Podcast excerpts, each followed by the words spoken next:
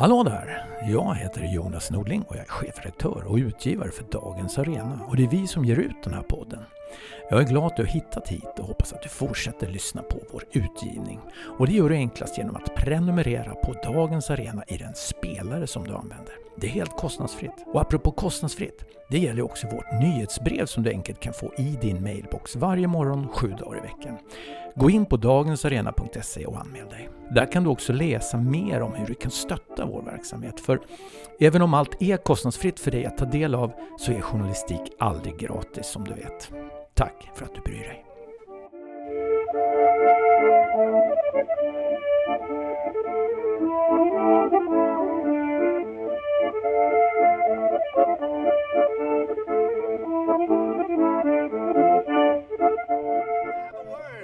It sort of became old fashioned. It's called a nationalist.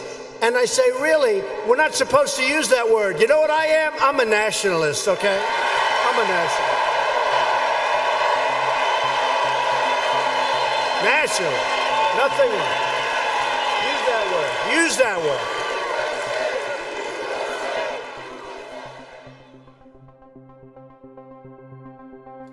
Hej och välkommen. Jag som pratar heter Max Karlsson.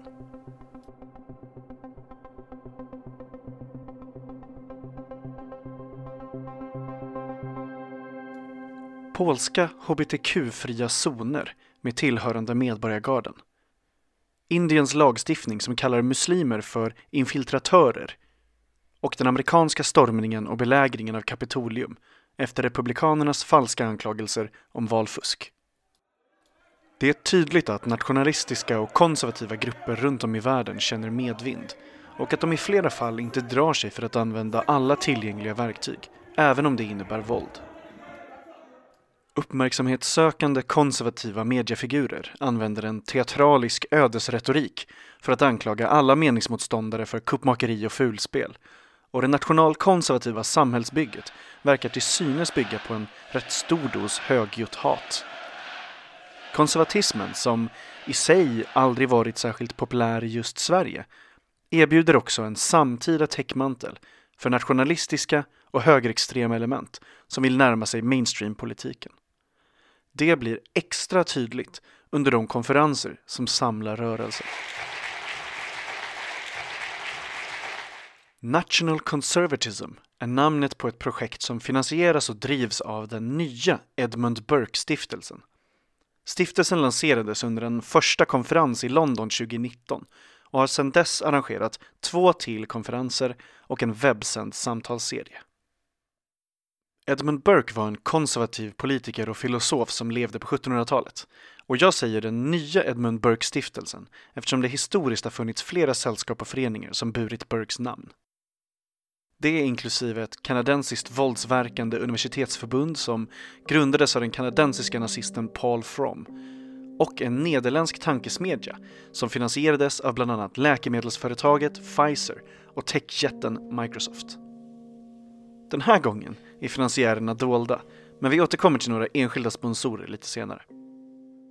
Syftet med nationalkonservatismen och projektet med samma namn är att återigen förena konservatism och nationalism och göra upp med mer liberala ideal om en global värld.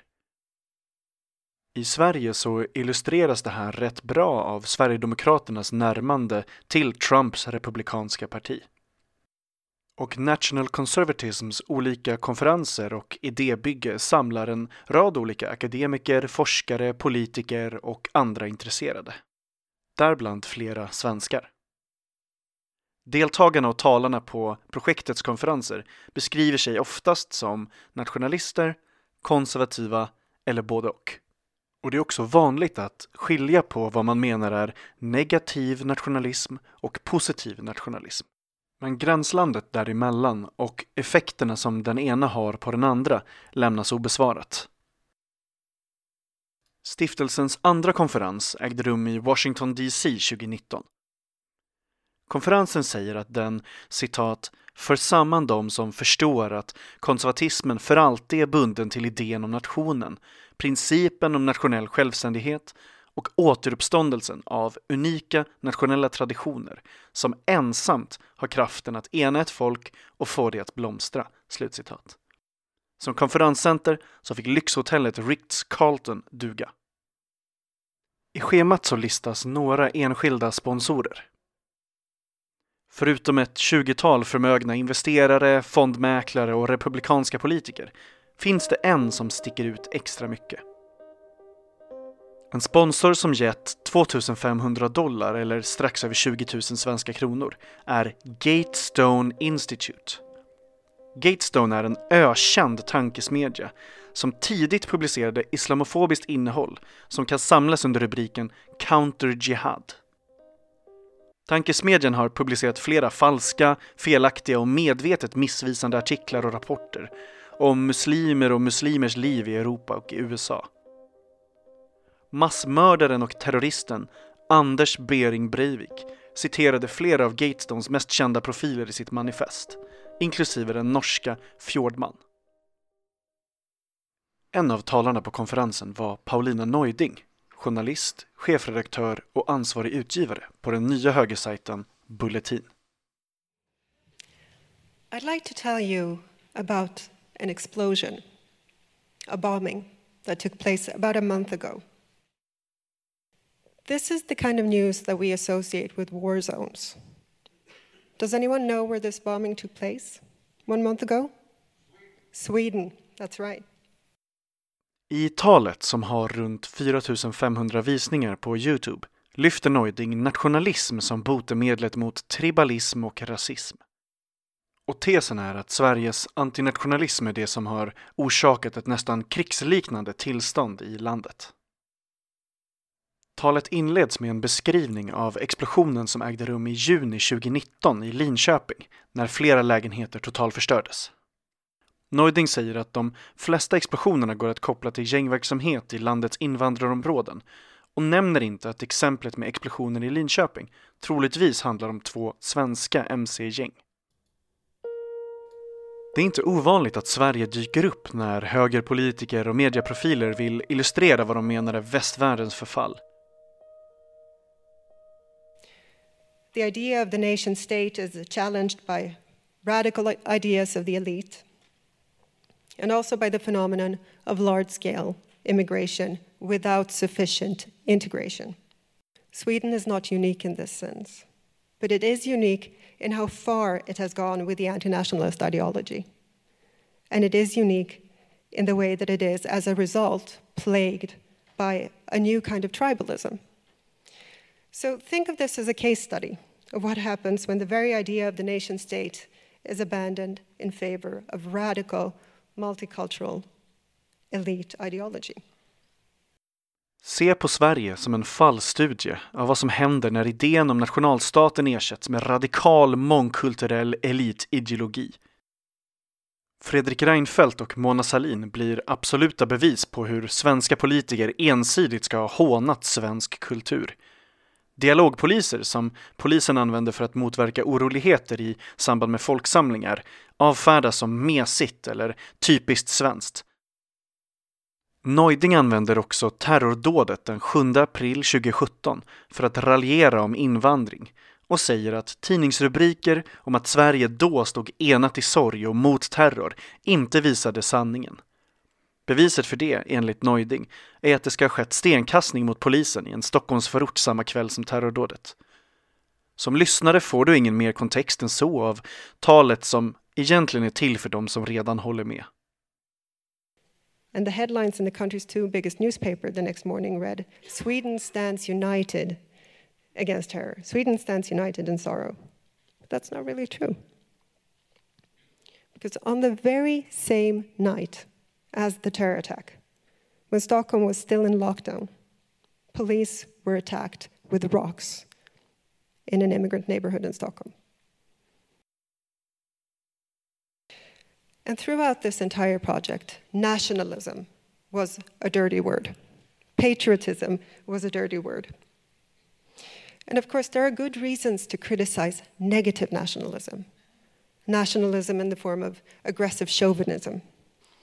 But the Swedish experiment had no room for positive nationalism that would include newcomers. And still, in spite of such obvious problems, During the immigration wave, it was considered outrageous to even ask the simple question how much immigration can we handle? That was a racist question, as you can imagine. På samma konferens talade också Fox News-ankaret Tucker Carlson, techmiljardären Peter Thiel, krigshöken John Bolton, redaktören Chris Buskirk som i sin tidning American Greatness eldat på konspirationsteorier om valfusk och den nu ökände republikanska senatorn Josh Hawley som uppmärksammats för sina kopplingar till belägringen av Kapitolium i Washington DC. According to the cosmopolitan consensus, globalization is a moral imperative. That's because our elites distrust patriotism and they dislike the common culture that was left to us by our forebears. The nation's leading academics will happily say all of this out loud and for the record. När akademikern Daniel Pipes talade om Europas extremhöger och högerpopulistpartier så sa han There are however those who do not feel guilty and do still appreciate their civilization and see this as an ex existential threat. Uh, they are called uh, sometimes the far right, sometimes populists, sometimes nationalists, sometimes neo Nazis. I've come up with my own term, which is a little bit more positive, which is civilizationalist. It's a bit of a mouthful, but. Och får applåder för sitt relativiserande av högerextremister. Samtidigt som Neuding talade, talade också Michael Anton, en konservativ konspirationsteoretiker som under pseudonym publicerat islamofobiskt innehåll och bland annat hyllat en antisemitisk organisation. Anton har också under eget namn publicerat en essä om hur George Soros kommer att ta över USA genom en statskupp. Stiftelsens konferens året efter ägde rum i Rom och hade talare som Ungerns Viktor Orbán, homofoben och den polska EU-parlamentarikern Ryszard Legutko och Sverigedemokraternas Mattias Karlsson. Han säger att eliten som styr Sverige är globalister som har en globalistagenda. Och han avslutar sitt tal med att skryta om att Sverigedemokraterna troligtvis kommer att sitta i nästa moderatstyrda regering. My party is now the largest party in Sweden in the polls. Uh, thank you. It looks like we're going to form a liberal uh, alliance with the liberal conservatives, uh, making it possible to give Sweden the first conservative government in over 100 years. We are seeing that the energy, the passion uh, that used to belong to the left is now on the right. 2015, I think, was our 1968, and we're going to harvest that energy, and I'm really grateful to have good and dear friends that could help us in this process. Thank you. Trump har förlorat presidentvalet i USA och nu pågår den ideologiska striden inom Republikanerna och världens högerpartier om vad som ska komma efter Trumpismen. När konservativa figurer krokar arm med nationalister och släpper in högerextremister i sitt läger så behöver sammanhangen, konferenserna och talen granskas, analyseras och kritiseras.